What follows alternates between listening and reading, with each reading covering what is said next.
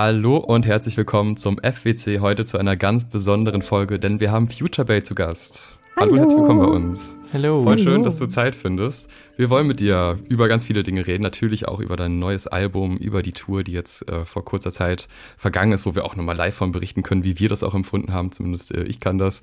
Also wir haben viel zu besprechen. Deshalb würde ich sagen, legen wir direkt los. Und so das Standardding bei uns ist bei den Interviews, dass wir erstmal mit so einer kleinen Anekdote reinkommen. Wann haben wir dich denn zum ersten Mal so live erlebt oder das erste Mal mhm. Berührungspunkte gehabt? Und da war Erik ein bisschen schneller als ich. Deshalb, mhm. bitteschön. Ich war bei dem großartigen Tourabschluss der letzten Dizzy-Tour, der Anger Baby Tour, äh, in Erfurt im Kalif Storch. Und ah. äh, mit äh, Four-Acts Irre und Future Bay, da haben sich ganz viele Kreise geschlossen, sowieso an dem Abend.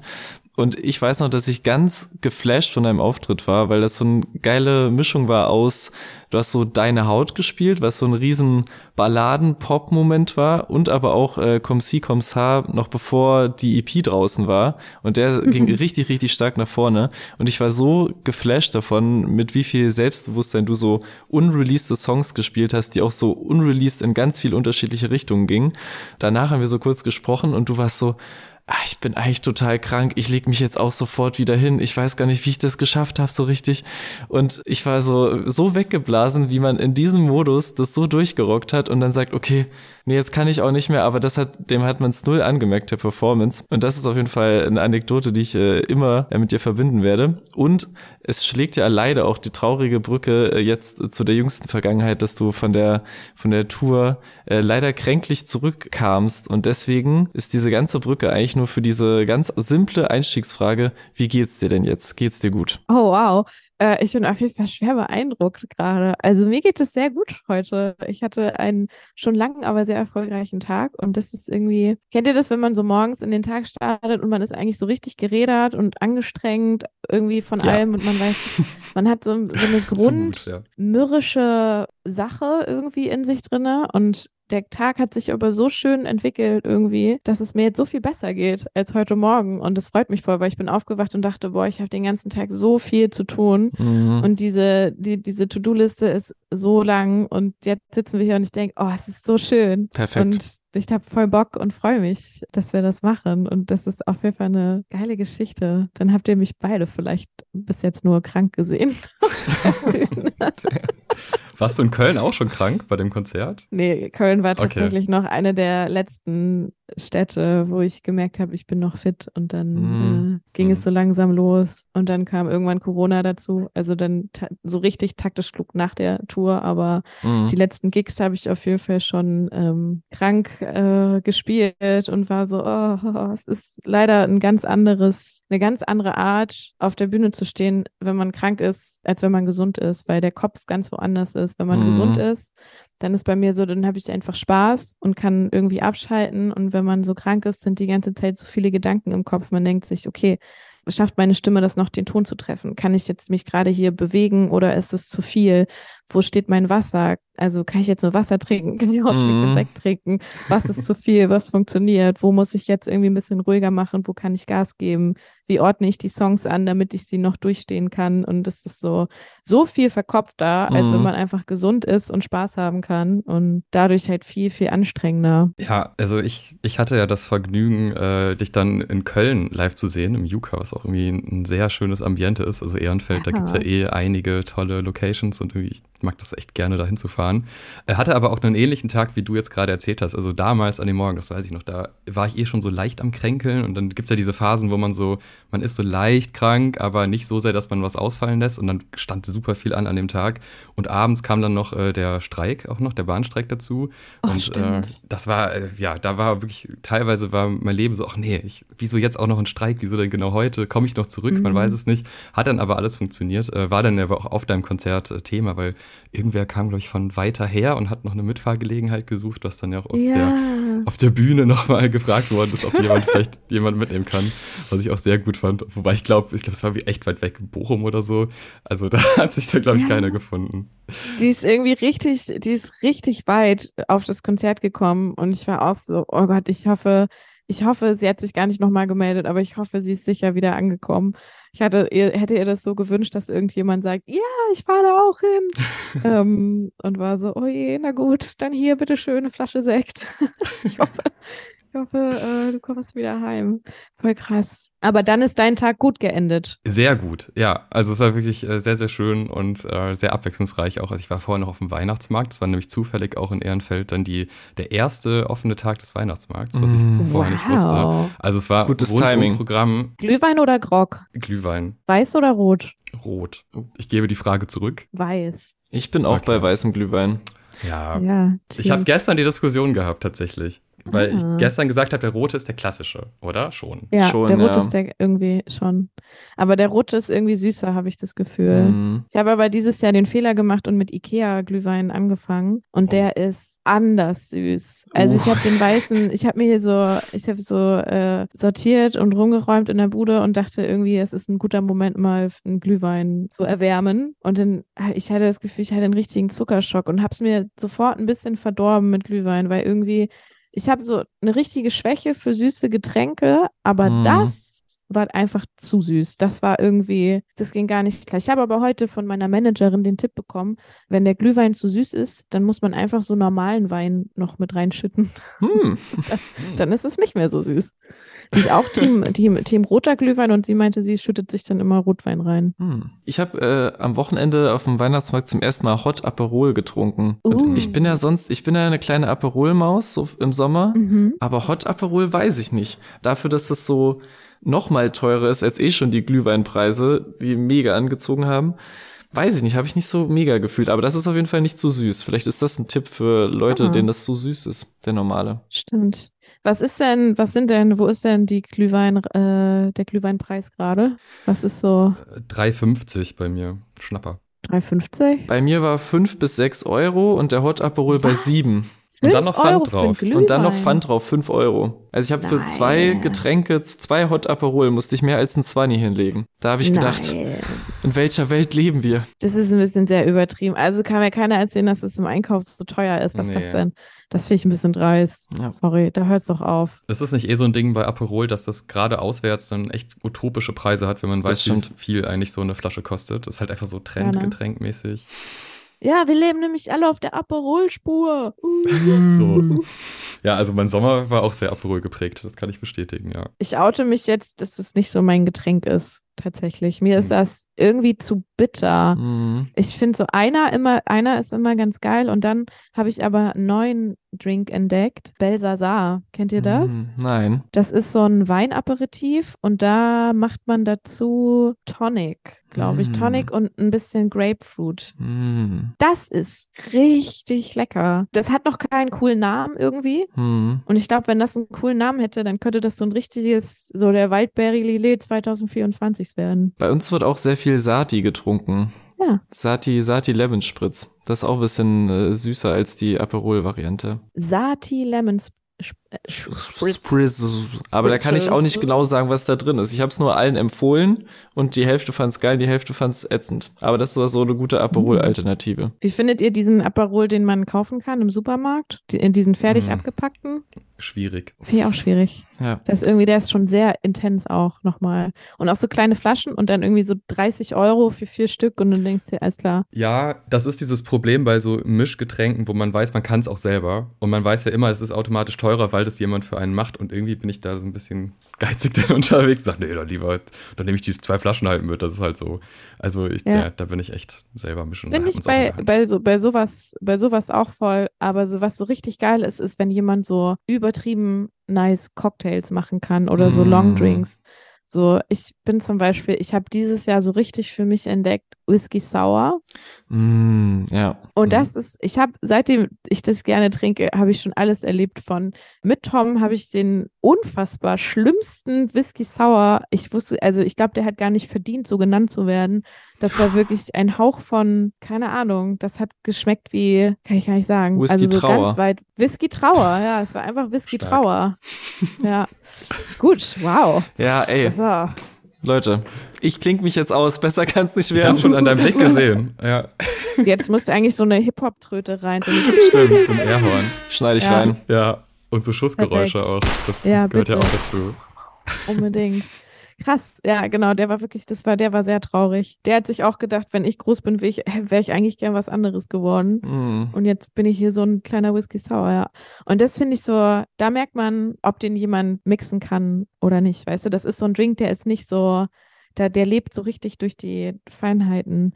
Wieland, der ähm, am meinem Album auch mitgeschrieben hat. Der hat mich irgendwann mal zu sich eingeladen und einen Whisky Sour gemacht. Ich dachte, ich fall vom Stuhl, der war so lecker. Und der hat den aber auch mit einer Liebe und einer Geduld zubereitet, dass ich dachte, ja, das kann ja jetzt auch nur das Geilste sein, was ich jemals getrunken habe.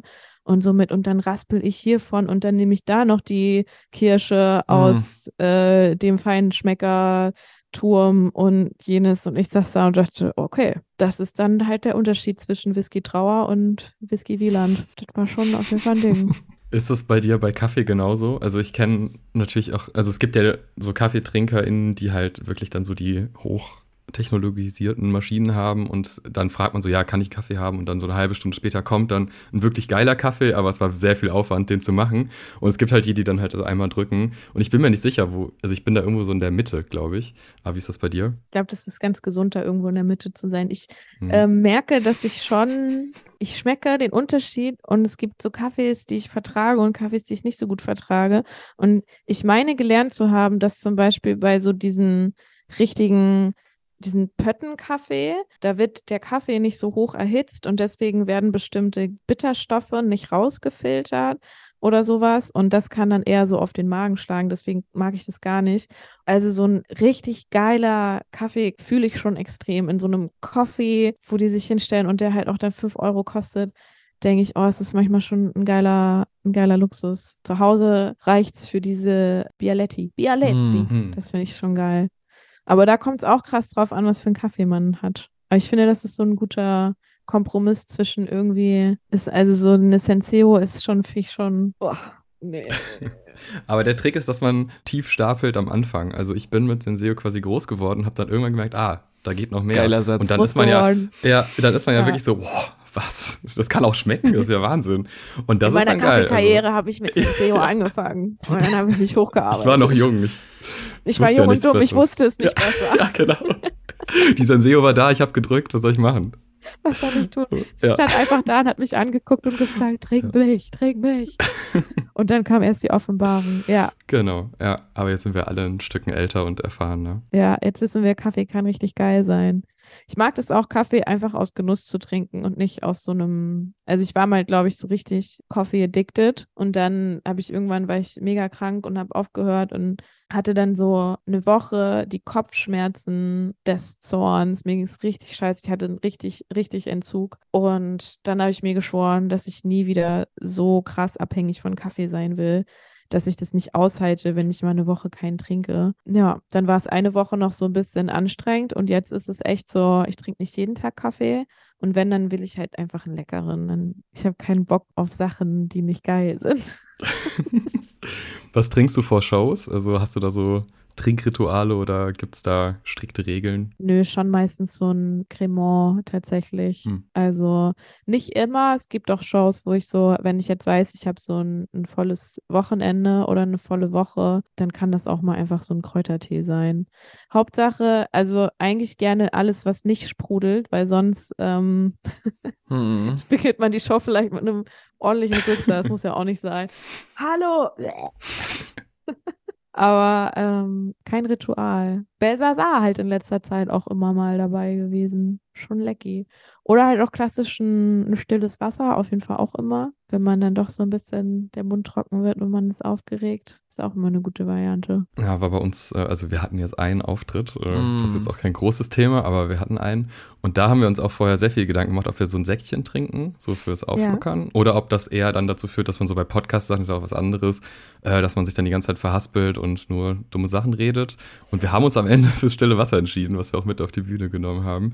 Aber das war sehr viel Planung im Voraus. Auch so, wann frühstücken wir? Ist es dann noch gut, dann kurz vorher noch was zu essen oder nicht? Also das war wenn man unerfahren ist, aber du hast ja jetzt auch ja. schon die letzten Jahre ein bisschen Live-Erfahrung gesammelt, ja. äh, da, für uns war das noch eine schwierige schwierige Nummer. Ja, auf jeden Fall nicht kurz vorher essen. Das ist nie gut. Das will der Körper nicht. Mhm. Das geht entweder in Müdigkeit oder in Toilette geht das aus, aber nicht in einen Gewinn für niemanden. Ich finde es voll wichtig, dass man auch so, ich meine, ich bin, also ich glaube, man weiß das, dass ich schon auch einfach gerne mal was trinke, aber ich finde es voll wichtig, auch zu wissen, dass ich nüchtern spielen kann und funktioniere. Weißt du, was ist so eine Welt im Musikbusiness, verliert man manchmal so die Relation zu dem, was normal ist und was vielleicht zu viel ist. Ich finde es wichtig, sich da selber manchmal einfach zu gucken, okay, ist es ein normaler, also in Anführungszeichen normale Art irgendwie zu trinken oder ist es vielleicht eigentlich ein bisschen zu viel und da einfach wirklich einfach mal zu sagen, heute spiele ich mal nüchtern und will auch sehen, dass ich das nicht brauche, um eine gute Show zu machen, weil es ist mhm. ja oft dieses,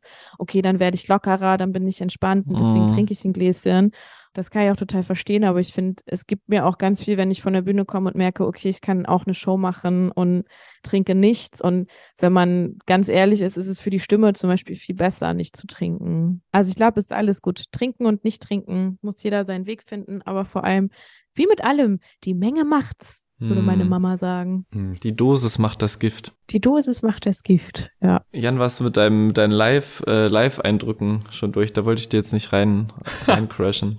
ja, die Live, stimmt, die Live-Eindrücke. ähm, ja, mir ist viel aufgefallen. Also erstmal fand ich äh, es gab sehr, sehr schöne Momente. Also den, das Sektverteilen hast du ja schon erwähnt gehabt. Äh, das war, das hat auch dazu äh, beigetragen, dass ich tatsächlich leicht angetrunken war irgendwann, mhm. weil halt vorher so Glühweinmäßig, dann da vor Bier. Dankeschön. Der war auch sehr lecker. Also ich möchte natürlich dafür Werbung machen, weil das wird ja auch an wohltätige Zwecke weitergeleitet. Genau, Seko, teilweise. Seko Soziale. Ja, ein ja. Euro pro Liter gehen an das einzige Nazi-AussteigerInnen-Projekt in Deutschland. Das heißt Ex Exit. Ähm, die gibt es in Berlin, sieht man die schon immer mal und so auf Festivals auch. Auf dem Lolla hatten die auch einen Stand und äh, auf der Fusion. Die werden immer größer, die gibt es noch nicht so lange und die kann man einfach, die sollte man auf jeden Fall unterstützen, weil also es schmeckt richtig gut und man ja. trinkt halt für einen guten Zweck. Fand ich cool. Deswegen habe ich das auch wollte ich das, wollte ich die unbedingt mit dabei haben auf Tour, weil ich denke, geil. Ja, hat ja auch, hat ja auch sehr gut gepasst dann zum Track und ich würde sagen, wir verlinken das auch, wenn das möglich ist, bestimmt. Äh, ja. dann kann man da mal zuschlagen, weil, also ich kann es definitiv bestätigen, es war sehr lecker. Dann ein anderer, also eigentlich fast zwei große Momente für mich. Erstmal, ich habe ein Moshpit aufgemacht, war ich ein bisschen stolz auf mich, aber das. Hast du? ja, ich war. Shoutout. Äh, und ja, aber natürlich auch alkoholbedingt wahrscheinlich, aber ich wollte unbedingt. ähm, und dann bist du ja auch in den Moshpit einmal rein. Und das war ja. wirklich, also man hat es auch auf Video gesehen, aber da habe ich echt gedacht, das ist wirklich ein, eigentlich ein großer Star-Moment. Dann so im Moshpit zu performen und alle so aufzuhypen, in ja jetzt auch nicht der, der größten Location überhaupt, aber in so einer familiären Umgebung, wie ich fast schon fand.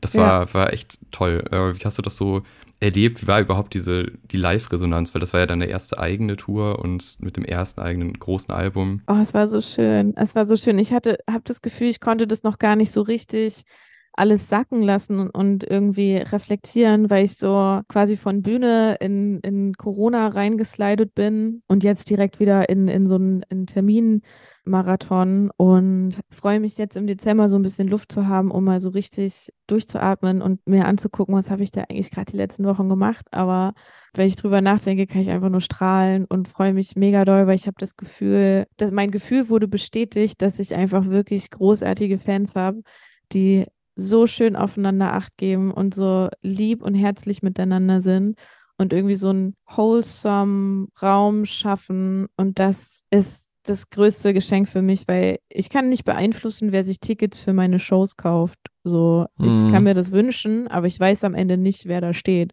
Und da war ich vor der Tour voll aufgeregt, so zu gucken, was sind denn das für Leute, die dann kommen? So, wer hört das denn?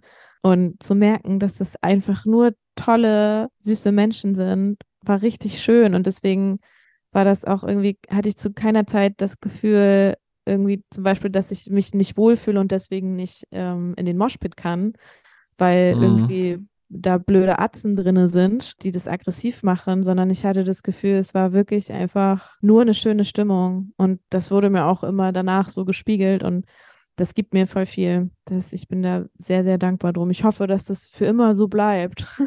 immer nur Liebmäuse. Ja, also habe ich auch so empfunden. Ich fand es auch toll, irgendwie, das waren so ganz viele so unterschiedliche Menschen, also die man jetzt auch nicht zwingend so als eine Bubble wahrnehmen würde, aber dadurch war das so, also alle hatten so die gemeinschaftliche Eigenschaft irgendwie, dass man so nett ist zueinander und es einfach, mhm. es war sehr sympathisch, einfach man kam rein und manchmal, also ich war auch schon auf Konzerten, wo ich dachte, okay, jetzt äh, ich gehe gerne mal in Moshpits, aber heute vielleicht nicht. Und das war bei dir überhaupt nicht der Fall, weil ich eh dachte, ey, das sind einfach nette Menschen. Ähm, ja. ja, das war richtig schön. Und da kam mir ein Gedanke, und das ist jetzt ein sehr Meta-eben-Gedanke, aber ähm, ich hatte irgendwann mal von dir ein 16-Bars-Video gesehen. Äh, ich glaube, mhm. das war auf diesem Level, also man performt live. Und da waren waren wirklich ganz unangenehme Kommentare. Und ich meine, das ist jetzt kein Einzelfall, dass in Rap-Portalen unangenehme Kommentare landen. Da haben wir auch eigentlich Glück mit unserem Kanal, dass das bei uns nicht so ist und da auch äh, äh, sehr happy drüber sind. Aber ähm, ich finde das so krass, weil wenn man quasi diese digitale Welt, wenn man je nachdem, auf welcher Plattform mal da stattfindet, äh, dann kommt dann so, so was Negatives rüber. Aber wenn man dann eine eigene Tour macht und Leute wirklich für einen kommen, ist das ja dann auf einmal eine ganz andere, viel angenehmere Welt. Also irgendwie diesen, diesen Unterschied zu spüren, das fand ich irgendwie krass. Das war auch einer meiner ersten Auftritte. Das weiß mhm. ich noch, 16 Live of Level, 16 Bars. Das war es war, für mich war das krass, dass ich vorher schon quasi einmal so gebrieft wurde, dass das in den Kommentaren ähm, ordentlich hergeht und ich da gewappnet sein soll, wenn da, dass die versucht, also dass das versucht wird, ein bisschen zu filtern, aber dass das durchaus passieren kann, dass da Kommentare durchrutschen die unangemessen sind. Also das finde ich schon krass, dass Leute sich den, also sich das Internet so zu eigen machen, dass sie das so mit Hass füllen. Aber das ist auch das, was es so für mich einfach dadurch was ist, was mich emotional überhaupt nicht tangiert irgendwie, weil ich so denke, okay, wenn du auf einem Konzert bist und nach drei Songs gehst, dann mache ich mir darüber mehr Gedanken, mhm. als wenn du im Internet schreibst, äh, die sieht aus wie ein Junge. Dann denke ich mir, okay, ähm, ja, dann tschüss, muss ja nicht, musst du dir ja nicht angucken. Das ist halt so, ne? Das ist das Internet, das ist ein Schutzraum für Hass quasi. Mhm. Also man kann da einfach sehr gut drinne hassen und Hass streuen und viele Menschen, die nicht wissen, wohin mit ihren Emotionen, die lassen sie halt dann irgendwie dort aus. Und das hat, ich glaube, das ist für alle immer wichtig zu wissen, das liegt nicht an einem selber, sondern das ist einfach eine Person, die gerade vielleicht psychisch Probleme hat und irgendwo hin muss. Oder es ist ein Bot, du weißt es nicht, aber es hat nie was mit dir zu tun und deiner Kunst, sondern es ist einfach, es liegt bei der Person. Es, ist, hm. geht da nicht um dich. Ähm, was du eben bei der bei der Tour-Thematik gesagt hast, dass du ja ähm, keine Kontrolle drüber hast, was für Leute Tickets kaufen und noch weniger Kontrolle hat man ja quasi bei Festival-Shows oder auch bei vielen äh, Support-Shows, die du auch gespielt hast. Und das war ja, glaube ich, also ich würde jetzt mal sagen, so dein zweiter Festival-Sommer, so richtig so in dem. Ja. Wie hat sich der so im Vergleich zum ersten angefühlt oder wie viel safer oder routiniert oder wie hast du dich damit gefühlt? Mm, ich glaube, man hatte so ein bisschen einfach so mehr das Gefühl für was man irgendwie so erwarten kann, so wie so ein Tag abläuft, ne? Mhm. Dass man so reinkommt in dieses, okay, Hotel, Check-in, Soundcheck, fertig machen ähm, und dann auf die Bühne. Und am Anfang habe ich immer gedacht, oh, da ist ja dazwischen ja noch voll viel Zeit und da kann man ja sich ein bisschen die Stadt angucken. Und dann musste ich leider feststellen, dass da halt eigentlich nie viel Zeit ist, sondern dass immer noch viel aussieht, aber am Ende gar nicht so viel ist. Also ich glaube, man ist so, da das, das hat mir so ein bisschen Ruhe gegeben, dass ich einfach so mir selber eine Routine schaffen konnte und das so ein bisschen gelernt habe. Das ist für mich irgendwie wichtig, dass man auch, wenn man unterwegs ist, irgendwie so, so eine Routine für sich hat, wie man durch den Tag geht. Und ansonsten habe ich das genauso schön aufgenommen wie das Jahr davor. Also immer mhm. noch mit ganz viel Erstaunen. Ich glaube, ich stehe immer noch mit sehr viel Erstaunen auf der Bühne, dass da dann Leute sind und mir zuhören und mit sehr viel Erstaunen, dass es das gerade ist, was ich mache. Also manchmal zoome ich so out und schaue auf mich und denke, Alter, du lebst gerade deinen Traum, wie krass ist es? Du stehst hier gerade und Leute singen einfach deine Texte mit und irgendwie stehen da und fühlen das, was du sagst. Und ganz krass war, ähm, wo habe ich da gespielt? Pangea. Pangea Festival war, glaube ich, die größte Festivalshow, die ich dieses Jahr hatte. Und das war, ich bin sehr schlecht mit so Menschenmengen, aber ich glaube, das waren schon entweder mehrere hundert oder tausend oder zweitausend, ich weiß es nicht. Es war ein Meer an Menschen, dieser ganze Platz war voll.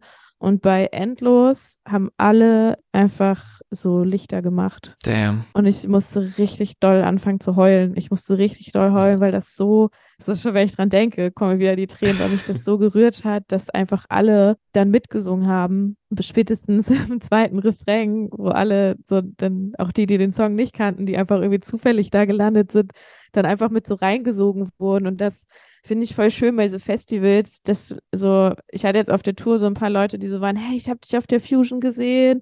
Ich bin da, ich wusste vorher gar nicht, wer du bist oder auf dem und dem Festival. Und dann dachte ich, also fand ich so geil, dann bin ich auf deine, da habe ich mir Tickets hierfür gekauft und das schönste Kompliment, so wenn Leute einfach so über ein Festival gehen, das sind auch Momente, die ich selber als Musikkonsumierende liebe, irgendwie so rumzustromern und dann irgendwo stehen zu bleiben und zu denken, hey, was ist das? Das gefällt mir, da irgendwie neue Leute zu entdecken. Und es freut mich sehr, wenn ich das, wenn ich diejenige bin, die da von Leuten entdeckt wird und die dann zu meiner Tour kommen. Ist einfach geil. Ja, ich wollte da nochmal aufs Thema Endlos eingehen, weil äh, wir quasi auch so ein kleines Festival-Line-Up zusammengebastelt haben bei unserer Live-Show. Und da habe ich dich auch im Line-Up gehabt und zwar auch mit der Begründung, dass Endlos ja so ein geiler Live-Song ist und der für mich so einen großen also fast schon so ein Stadion-Moment sehe ich da drin. Und mittlerweile, also ich finde auch auf dem neuen Album gibt es äh, den ein oder anderen Moment, wo ich denke, ja, ja, okay, das ist eigentlich für die große Bühne gemacht.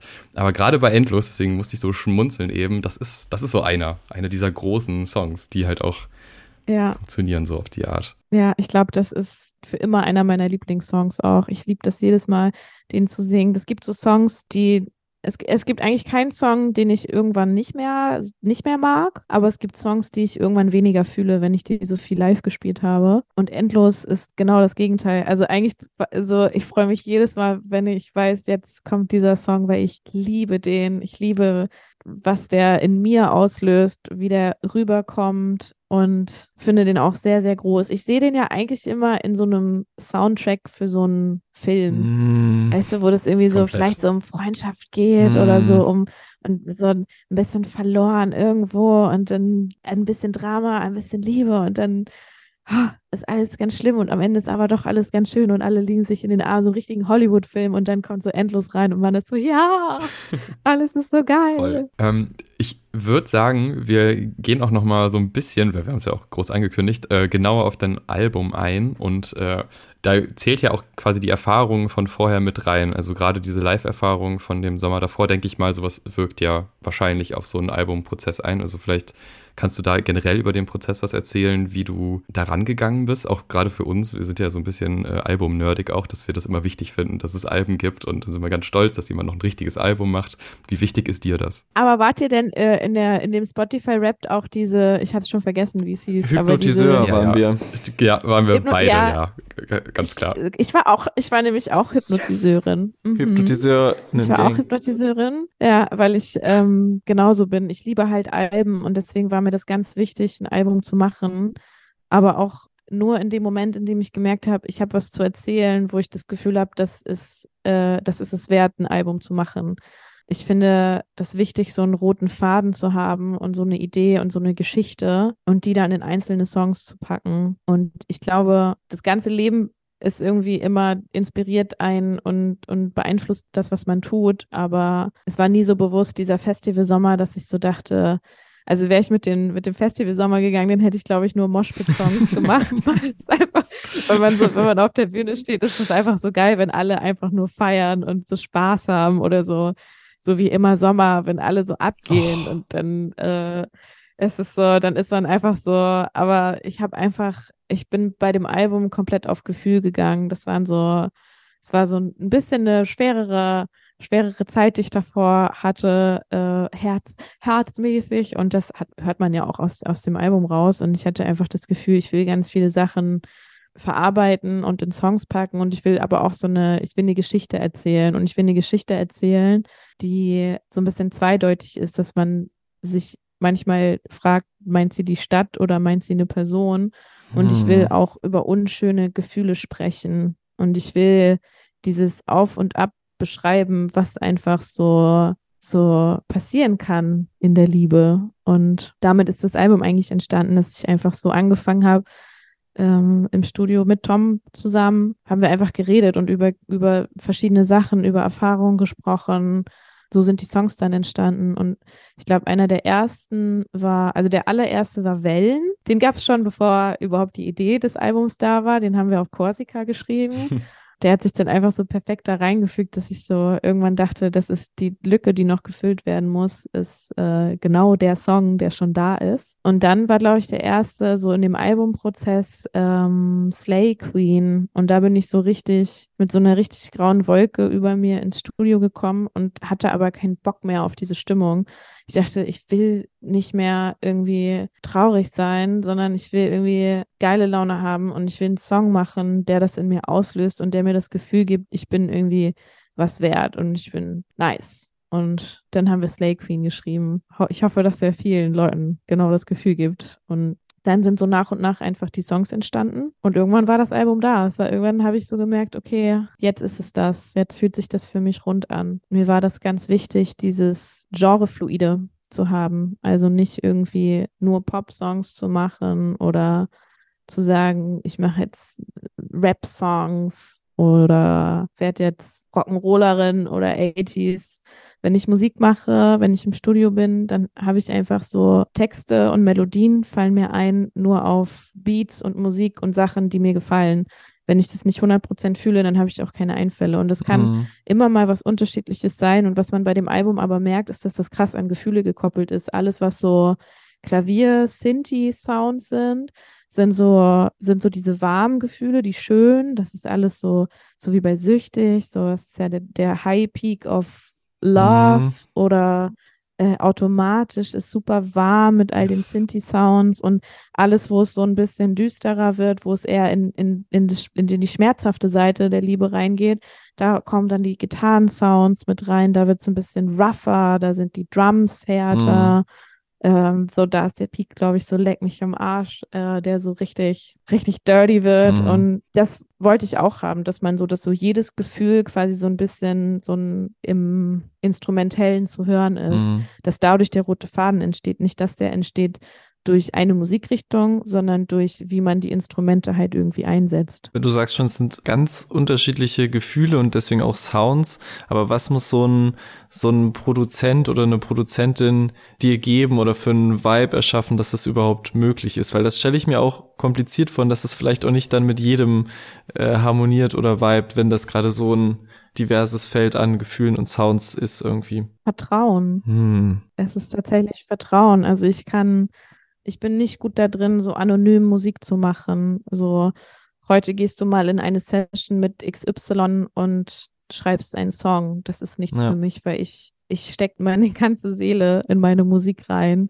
Und das kann ich nicht mit jemandem, der mich nicht kennt und den ich nicht kenne. Ich brauche schon diesen Moment, dass man sich einfach erstmal kennenlernt und so weiß, ah, das bist du, das mhm. bin ich und so, dass man so ein Bauchgefühl füreinander entwickelt, weil ich habe auch überhaupt keinen Bock mit Arschlöchern Musik zu machen, wirklich nicht und mir ist es wichtig, dass man irgendwie ja einen guten Vibe hat und dass man sich vertrauen kann und dass das Studio ist wie so wie so ein Safe Space ist, in dem man sich irgendwie alles erzählen kann und klar ist, das bleibt aber auch im Studio oder es landet im Song oder beides, ne? Und das ist das eigentlich. Und dann, glaube ich, kann ich sehr gut, also ich kann nicht selber produzieren, aber ich glaube, ich habe eine ganz gute Sprache entwickelt, Dinge zu erklären, wie ich das haben möchte. Beziehungsweise merke ich, wenn Leute mich verstehen, man merkt es einfach ja, ob man auf einer Welle mhm. ist dann. Und dann ist es gar nicht so, dann ist das alles gar nicht so Thema, dann entstehen die Sachen einfach. Also ich bin in meinem Leben immer wahnsinnig verkopft, aber im Studio eigentlich sehr selten. Also es gibt selten Momente, wo ich Dinge zu krass durchdenke, sondern ich schreibe und, und äh, singe so aus dem Bauch heraus, das, was mir einfällt. Ja, und so, und so hört sich das dann auch an. Also ich finde, das, das hört man total raus. Und was du zu dem Thema Viben jetzt mit Leuten und Producer, mit denen du Musik machst, ist auch ein spannender Anknüpfpunkt irgendwie die Features, weil es ja äh, sehr viele Features von dir gibt und so, ein, so eine Bubble und so eine Group von coolen Leuten, mit denen es auch zum Teil mehrere Kollaborationen Kollaborationen gibt. Und da ist es schon auffällig gewesen, dass jetzt auch auf dem Debütalbum kein Feature drauf ist. War das ein, war das dann ein bewusstes Ding oder ein bewusster Gedanke oder hat sich das auch so ergeben? Ja, das wollte ich. Ich wollte, dass das Debütalbum ähm, meins mhm. ist. Und dass das, ich wollte diese Geschichte erzählen, weil das einfach super persönlich ist und ich wollte die alleine erzählen. Auch eben, weil vorher so viele Features vielleicht dabei waren dachte ich, dass es irgendwie, da fühlt sich das für mich nicht richtig an. Das fühlt sich an, als würde jemand irgendwie sich in mein Bett legen. Weißt ja. du? Gehört da aber gar nicht rein. Deswegen, das war auf jeden Fall eine bewusste Entscheidung. Das war mir von vornherein klar, dass ich auf meinem Album keine Features haben will. Ähm, vielleicht, weil du auch eben äh, über quasi Verletzlichkeit und Offenlegen gesprochen hast, mir ist das bei Süchtig halt aufgefallen, gerade auf dieser musikalischen Ebene, dass, also wir haben sehr viel schnelle, laute Tracks, wo halt einfach sehr viel passiert und dann haben wir Süchtig, wo einerseits so das ja wahrscheinlich idealisierteste Liebesbild in dem Song. Also da ist es ja wirklich so, dass man sagt, ja, so möchte ich es haben, das ist ja super. Ähm, aber es ist auch gleichzeitig der Sound, der halt so komplett auf deiner Stimme liegt, also dass der Fokus auf deiner Stimme, da machst du auch irgendwie am meisten ohne einen Beat noch dazu. Und ich fand es so, ja, halt so krass gelegen auch bei dem Album, weil man nicht mehr, irgendwann geht man nicht mehr davon aus, obwohl die Genres die ganze Zeit wechseln, okay, jetzt kommt noch so eine richtige Ballade mit so einem richtig großen Pop-Momentende. Äh, das fand ich irgendwie krass und dadurch wirkt der halt auch so, ja, so offenlegend. Aber das, denke ich mal, war auch ein bisschen gewollt. Der ist super random entstanden, der Song. Das ist so krass. Das ist das, was man hört, sind, es gibt relativ viele Songs, ist der allererste Take tatsächlich bei dem Song. Oh, bei Slay Queen auch. Und eigentlich bei voll vielen Songs ist es so, sind es die allerersten. Hat immer eine ganz besondere Magie, finde ich. Und bei Süchtig war das so, ich war im Studio und es sollte eigentlich ein ganz anderer Song entstehen und mir ist einfach nichts, der Funke ist nicht gesprungen beim Texten. Ich habe, ich bin einfach nicht, mir ist nichts eingefallen und dann bin ich ähm, in einen anderen Raum zum Schreiben mit Momme zusammen und dann hat er sich ins Klavier gesetzt und hat so angefangen zu spielen und dann kam der Song und dann habe ich den auch voll schnell geschrieben und dann haben wir den recorded. Und ich war selber auch überrascht, was ich mit meiner Stimme gemacht habe. Ich das konnte gerade, also ich konnte das selber gar nicht. Das war alles überhaupt nicht geplant. Das ist einfach, es ist einfach passiert und ich hatte eine Heidenangst, den live zu spielen, weil ich schon das Gefühl habe, ich bin da so aus einer Comfortzone rausgegangen und habe da, der ist schon einfach für mich nicht super leicht zu singen. Ist ja klar, ne, wenn man irgendwie immer eher gleiche Töne singt, das ist deutlich leichter für die Stimme, als wenn man halt am Ende so ausbricht.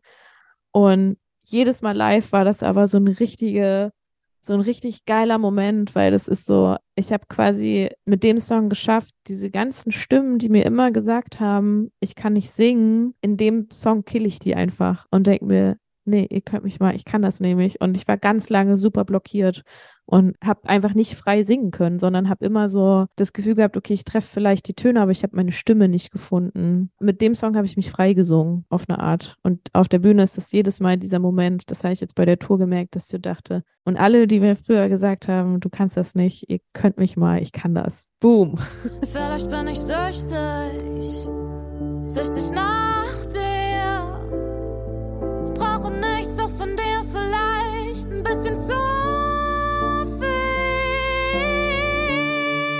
Aber das finde ich super spannend mit dem äh, Stimme nicht gefunden, weil wir haben ja vorher so ein bisschen auch überlegt und was macht das so besonders, die Musik. Und wir haben beide gesagt, dass halt gerade dadurch, dass deine Stimme ja auch echt wandelbar ist und auch an Genres angepasst wird und als auch manchmal, also es gibt so Momente bei den Tracks, wo ich denke, okay, jetzt haben wir so drei, vier Melodien in der Stimme schon gehabt, mehr geht nicht. Und dann kommen noch mal so zwei Layer Melodie drüber, wo ich denke, wo kommen die jetzt her? Wer, wer kommt überhaupt auf die Idee? Also, dass äh, du dann da quasi so eine Unsicherheit vorher verspürt hast, das habe ich, äh, also man hört es aus der Musik nicht raus, was natürlich super schön ist, aber durch so Tracks wie Süchtig kommt ja noch mal so eine Ebene drüber, wo es noch mal auf eine andere stimmliche Ebene geht. Das finde ich echt äh, beeindruckend. Ja, ich glaube, das ist auch immer weiter so ein Prozess und ich meine, so diese erste Mauer ist einfach schon gebrochen, als ich so wirklich angefangen habe, Musik zu machen vor zwei, zweieinhalb Jahren oder was. Das war schon so der erste Punkt und das war jetzt einfach so der zweite, wo ich gemerkt habe, okay, ich kann auch, ich glaube, da geht noch mehr und so dieses sich selber irgendwie noch so challengen und entwickeln und weiterentwickeln und ausprobieren und gucken, okay, jetzt was kann ich denn so noch machen? Das ist halt voll, voll schön und spannend. Das ist so eine sehr spielerische Art, irgendwie mit Musik umzugehen, die ich mag an mir, dass ich da selber einfach so Bock habe, auch auszuprobieren und auch keine Angst habe, wenn ich im Studio bin und dann klingt mal was völlig beschissen. So manchmal ist man, denke ich auch, okay, alles klar, jetzt habe ich das und fange so an und merke so, oh mein Gott, das ist wirklich der allerletzte Dreck, das ich ja wirklich.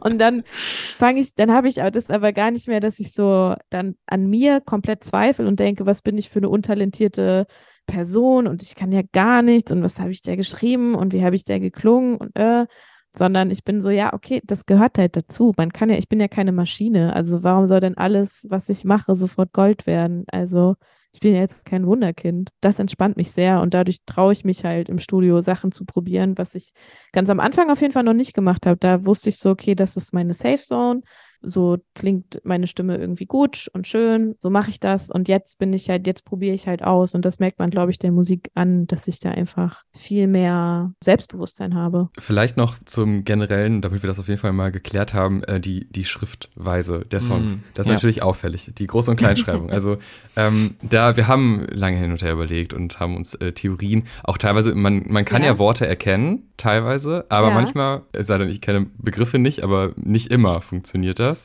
Dann mhm. sind wir halt auf diese diese schwankende Ebene, also so ein bisschen dieses äh, Unentschlossene, manchmal auch Sachen nicht zulassen, aber dann wieder doch dieses Auf und Ab darauf eingegangen und äh, haben wirklich, ja, irgendwie hin und her gerätselt. Gerade beim Track Wellen, wo ich ja dann noch dachte, ja gut, klar, der Track heißt Wellen, es geht auf und ab.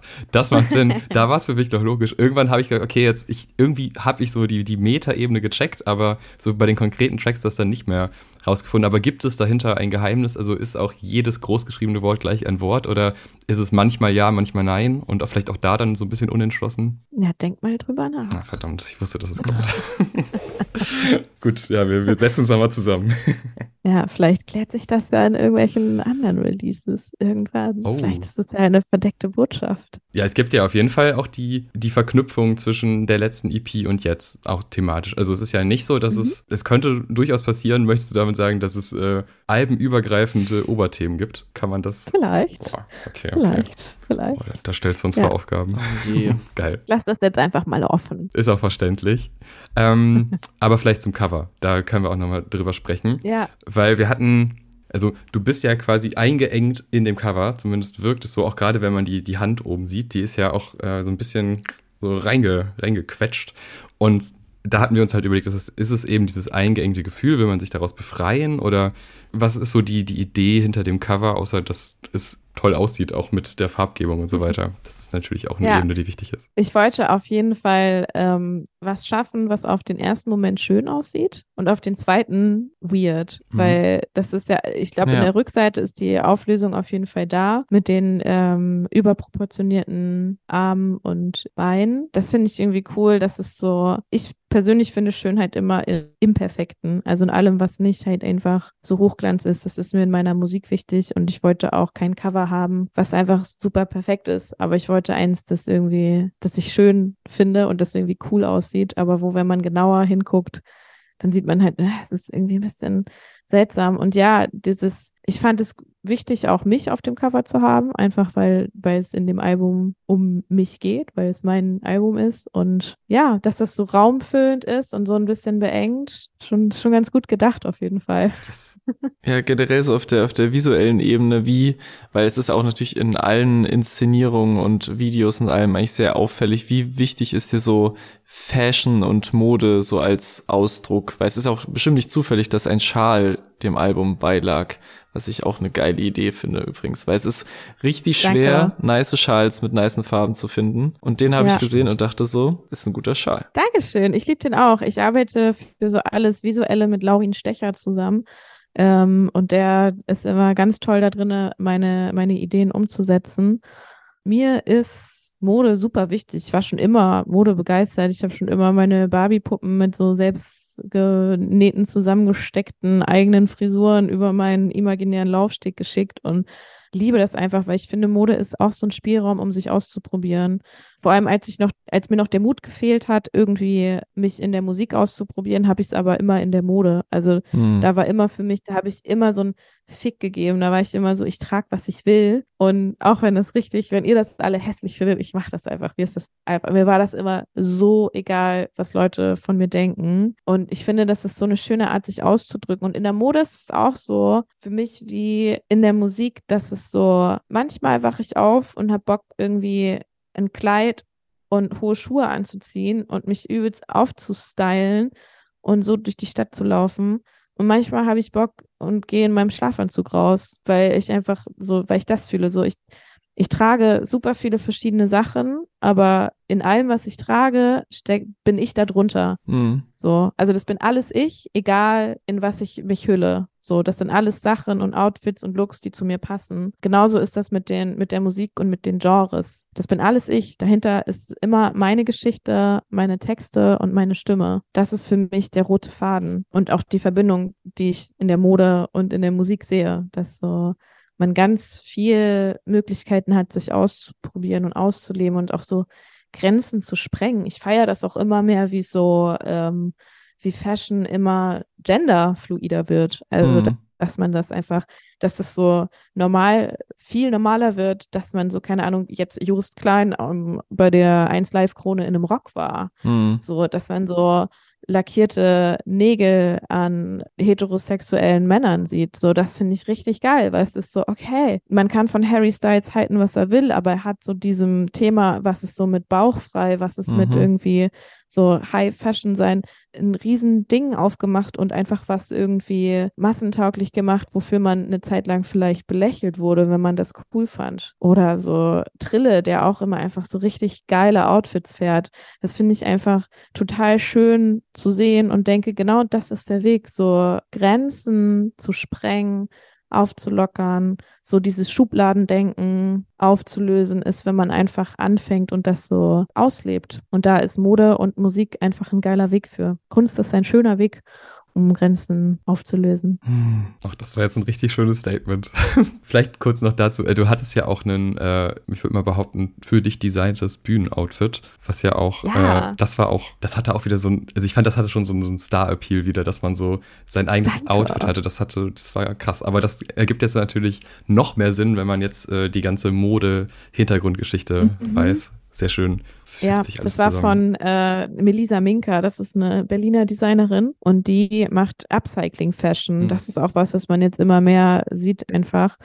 Ähm, die kauft Secondhand, also äh, die hat ganz viele verschiedene Sachen, aber so ein Signature-Ding sind halt diese Anzugsachen, wo sie so Secondhand-Männeranzüge kauft und einfach daraus neue Outfits schneidert. Und da aus einer eigentlichen Männeranzughose hat sie mir den Rock gemacht und halt diesen Blazer mit ihrem ähm, typischen Print. Und das finde ich halt voll geil, weil es ist so ganz lange, ist hatte ja Secondhand auch so den Ruf, ja, es ist voll all und irgendwie gar nicht geil. Und sie zeigt halt, dass man mega geile Mode machen kann, ohne dafür, dass dafür was Neues produziert werden muss.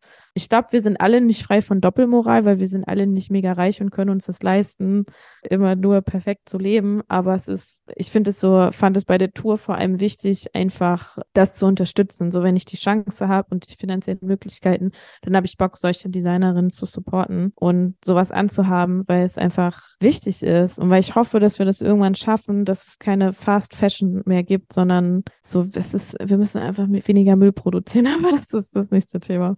Denkt an die Umwelt, Leute. So. Was ist denn euer Lieblingssong vom äh, oh. Album? Dürfen wir mehrere nennen? Ähm, zwei. Okay, ich. okay. Oder die Top 3. Top 3 ist auch Top okay. 3. Also ich habe auf jeden Fall Wellen, ja. Slay Queen und ich mhm. glaube automatisch. Weil das ist so, das ah, ist, geil. ich, ich, also der ist erstmal ein bisschen unscheinbarer, so im gesamten Albumfeld, aber ich höre den so gerne und so oft, weil der einfach so ein easygoing Nummer ist. Ich glaube, das ist meine. Ja, der ist so underrated. Ja. Mhm. Da sind wir, sind wir Experten für. Wir picken immer so, das sind unsere Lieblingssongs ja. des Albums und dann sind ja. das eher mal die underrateden. Also Wellen habe ich auch. Äh, automatisch ist auch, also ich würde sagen Platz 4, um jetzt nicht einfach zu doppeln, aber der spielt auch vorne mit. Äh, ich finde Trostpflaster sehr geil. Mhm. Und ich glaube, wir sind Freunde. Das war so ein Grower bei mir. Uh, der, ich glaube, ja. das ist auch einer von denen, der vielleicht bei dem einen oder anderen jetzt nicht ganz oben auf der Liste steht, aber der ist bei mir richtig gewachsen. Das war so ein, so ein schöner Ohrwurm. Wir sind Freunde. Das ist, was ich sag, wenn mich irgendjemand fragt,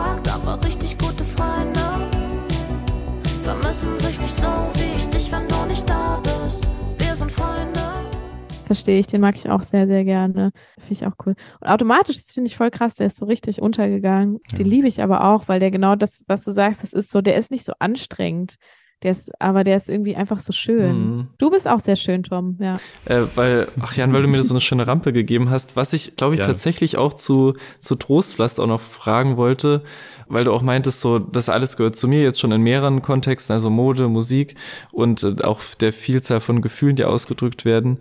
Hast du irgendwie damit gezögert, sage ich mal, auch negative Seiten oder Verhaltensmuster so draufzupacken auf das Album, weil der Song ist ja sehr, also da, da kommt ja die, das lyrische Ich nicht so mega gut weg eigentlich. Ja, aber genau das war mir richtig, richtig wichtig, ja. weil ich habe da gar nicht gezögert, ich habe da gar nicht drüber nachgedacht, sondern ich finde es voll spannend und schön, auch solche Seiten zu beleuchten, ja. weil wir alle kennen irgendwie drei Milliarden Songs über geile Liebe, aber niemand redet darüber, dass man manchmal auch selber das Arschloch ist irgendwie. Und das ist halt natürlich nicht schön, aber das passiert halt einfach, weil wir Menschen sind und niemand ist perfekt und wir machen Fehler und wir müssen auch Fehler machen dürfen, um daraus zu lernen. Mhm. Das ist der Song für mich. Ich sage da ja nicht drinne, bleib bitte für immer ein Arschloch, sondern man merkt ja, ja. eigentlich, wenn man hinhört, dass es darum geht, dass einen das ja auch unglücklich macht.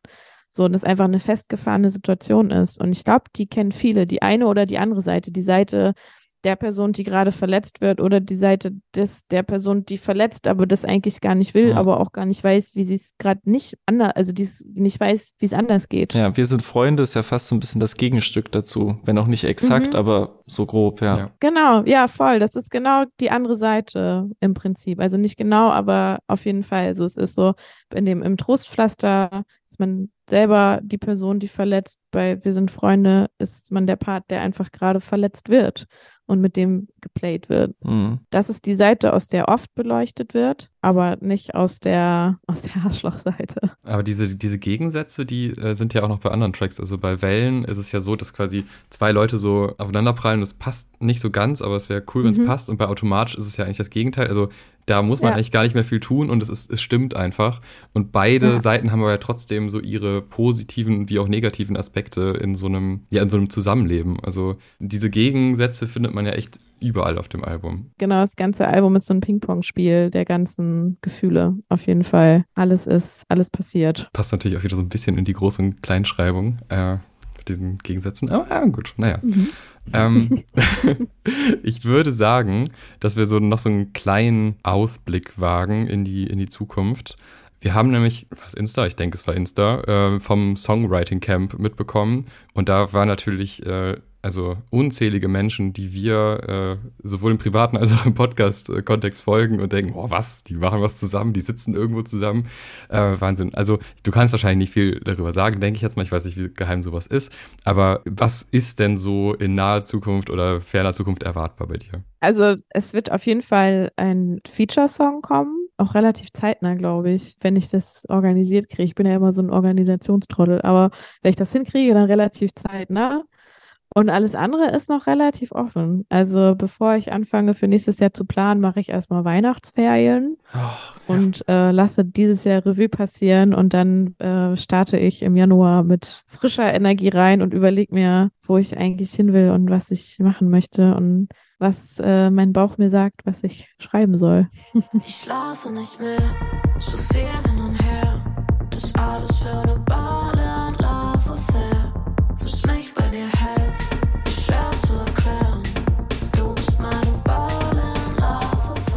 wir fragen natürlich äh, am Ende unserer, unserer Interviewfolgen äh, auch immer ganz random und ganz einfach, was für Musik hörst du denn gerade? Was möchtest du den Leuten da draußen am Ether mitgeben? All-Time Faves, Sachen, die du gerade gerne hörst, die du gerne empfehlen würdest? Das Album von Ray. Mm. Das ist so krass. Es ist, ich, habt ihr es gehört? Ja, da Teile. wurde ich aus mehreren Freundeskreisen beworben für das Album, ja. Ja, ja, das ist einfach, also ich muss sagen, vor allem mich als Flinter-Person, als vor allem, also als Frau, bewegt es krass, weil sie über so viele Dinge redet und spricht, mit so schönen Worten, mit so viel Schmerz, aber auch mit so viel Stärke ganz ehrlich, ich habe viel geweint beim Hören. Es hat mich krass bewegt. Ich finde das inhaltlich heftig und ich finde es musikalisch heftig. Ich finde sie so krass. Ich bin, das ist auf jeden Fall mein Musikcrush 2023. Ich bin Also Ice Cream Man ist einfach ein Song, der super wichtig ist. Ich glaube auch für sie super wichtig ist. Das hört man auch und der so richtig unter die Haut geht. Triggerwarnung, den sollte man nicht hören. Also den sollte man hören, wenn man das auch verkraftet, den zu hören. Aber das finde ich krass. Ich finde es krass, dass sie den Mut hatte, über ihre Erfahrung zu schreiben und dass sie den auch so, also ich habe so ein Konzertausschnitt gesehen, wie sie den performt und es ist einfach, ich bin super beeindruckt von ihr. Ich bin super beeindruckt und ich glaube, mein auch ein Favorite Song auf dem Album ist, oh Gott, da singt sie über ihre ähm, Drogensucht und es ist aber wie so, das klingt wie ein Liebeslied, den finde ja. ich auch richtig geil. Ich weiß gerade, ich komme gerade nicht auf den Namen, aber der ist übelst, übertrieben nice auch. Also das ganze Album ist wirklich, das ist sowas, wo ich sage, hört euch das Album an. Und dann bin ich sehr ähm, verliebt in die neuen Schorle-Songs. Da sind jetzt schon zwei rausgekommen und ich habe ein bisschen Spoiler-Alarm, ich habe ein bisschen von dem Album schon äh, hören dürfen. Uh. Und das ist einfach richtig krass. Es ist, da sind so starke Songs dabei und die beiden, die draußen sind, finde ich schon mega nice. Und da freue ich mich sehr drauf. Die sind auf jeden Fall auf meiner auf meiner Liste sehr weit oben gerade. Und sonst habe ich, also so während der Tour und so habe ich jetzt gerade relativ wenig Musik gehört. Ich muss jetzt mal wieder reinkommen. Ich habe eigentlich auch so eine, so eine Playlist, die ich immer mal update mit allem, was ich höre und die, die schreit schon nach mir und sagt, ich will Song. Ich habe viel als Ohrwurm auch von Ellie Preis, den, hm. ähm, oh Gott, ich weiß gar nicht, wie der heißt, der Tokyo-Song. Ja. Oh. Der ist ganz Ey. wild, ja. ja. Er ist übelst krass. Der ist ja. mega krass. Da passiert so viel. Ja. Und das ist äh, super spannend zu hören, weil immer, wenn ich ihn höre, entdecke ich nochmal neue Sachen. Und ich finde ihn geil. Ich finde auch geil, mag auch, wie sie einfach sich ausprobiert und mit Musik spielt und so sehr, ich mag dieses intuitive Schreiben, was sie macht. Es ist so, super ehrlich und das kommt drüber. Sie ist einfach sehr authentisch. Ja, den habe ich auch gehört, den, der ist äh, fantastisch, auch schon ganz oft. Und das ist auch ein Contender für so die Top-Listen zum Jahresende und ehrlich gesagt dein Album auch. Also da können sich auch alle, oh. die jetzt äh, bald dann bei uns noch weiter hoffentlich reinhören, äh, dann ist wieder große Jahresrückblickzeit. Also äh, das wird, wird spannend und ich cool. fand, also da sind diese Tipps auch gut, weil jetzt werde ich das Album nochmal voll hören. Von Ray ja. ist ja schon draußen, äh, weil noch steht die Liste ja nicht final. Tu also es. noch ist, ja. äh, ich habe halt den mit O Seven No Shake gehört und der ist halt auch, also auch ich, ich liebe O Seven No Shake yes. ja eh so. Und äh, ja, sie bekommt auch genau den Platz, den sie braucht in dem Song. Das ist ganz, ganz toll. Aber ich würde sagen, wir machen für heute Schluss. Vielen, vielen Dank, dass du uns so lange in diesem Podcast begleitet hast und die Zeit gefunden hast. Hört auf jeden Fall ins Album rein, es lohnt sich. Äh, aber wir haben es ja jetzt auch ausführlich äh, mehrfach erwähnt, wie toll das ist. Und äh, das meinen wir auch ehrlich und hatten da ganz, ganz viel Spaß mit. Vielen Dank auch für die Einblicke in den ganzen Prozess. Und ja, bis hoffentlich irgendwann mal bald. Ja, danke. Kommt unbedingt auf die Konzerte wieder, dann äh, moschen wir zusammen. Yes. Jawohl. Machen wir. Ich mache ihn auch wieder auf. Ja, bitte. Das finde ich gut. Official Moshpit Opener. Official okay. Future Bay Moshpit Opener. Damn. Yes, ich gehe noch mit dem Titel hier raus. Jetzt, jetzt wieder diese Tröten ja. reinblenden. Genau. vielen, vielen Dank. Hey, danke. Es war richtig schön. Es hat echt Spaß gemacht. Ja. Mir auch.